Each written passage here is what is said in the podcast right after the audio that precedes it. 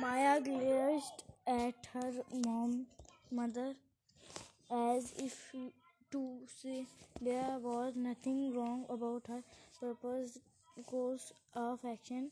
She seemed unmoved by the sadness in Chronome's face. Sudhamoy sighed helplessly and looked from Maya to Chrome and back again. He could understand Maya's restlessness. 121 She had not witnessed the division of the country in 1947, nor had she seen the witness of 1950 or 1964.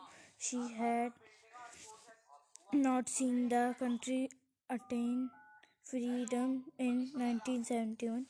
All she had known from the time she was very young was the, that the national religion was Islam and that she and her family belonged to the Hindu minority which often had to make compromises with the system and all she had really faced was the trauma of the returns of